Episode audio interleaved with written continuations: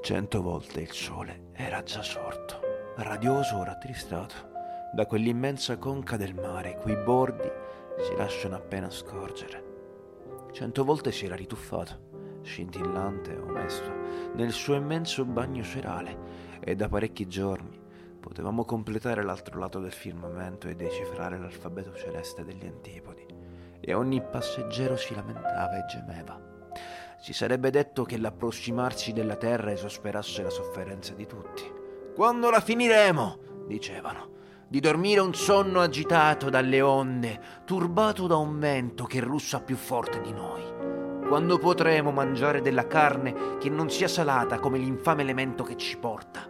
Quando potremo digerire su una poltrona immobile? Alcuni pensavano al proprio focolare, altri rimpiangevano le mogli infedeli e imbronciate, e la loro prole urlante. Erano tutti così fuori di sé per la visione della terra assente che si sarebbero messi, credo, a brucare l'erba con più entusiasmo delle bestie. Finalmente fu segnalata una riva e vedemmo avvicinandoci che era una terra magnifica, abbagliante di luce.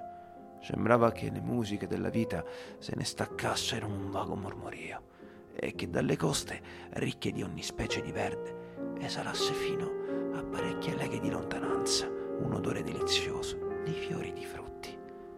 Tutti diventarono immediatamente felici, ognuno rinunciò al suo cattivo umore, tutte le liti furono dimenticate, tutti i torti reciproci perdonati, i duelli già stabiliti furono cancellati dalla memoria e i rancori svanirono come fumo.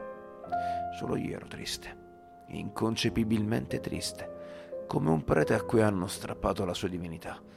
Non potevo staccarmi senza una straziante amarezza da quel mare così infinitamente vario, della sua spaventosa semplicità, che sembra contenere in sé e rappresentare con i suoi giochi, i suoi movimenti, le sue ire e i suoi sorrisi, gli umori, le agonie e le estati di tutte le anime che sono vissute, che vivono e che vivranno. Dicendo addio a quell'incomparabile bellezza, mi sentivo mortalmente prostrato, ed è per questo che quando tutti i miei compagni dissero «Finalmente!» io non potei che gridare «Di già!». E tuttavia era la terra con i suoi rumori, le sue passioni, le sue comodità, le sue feste.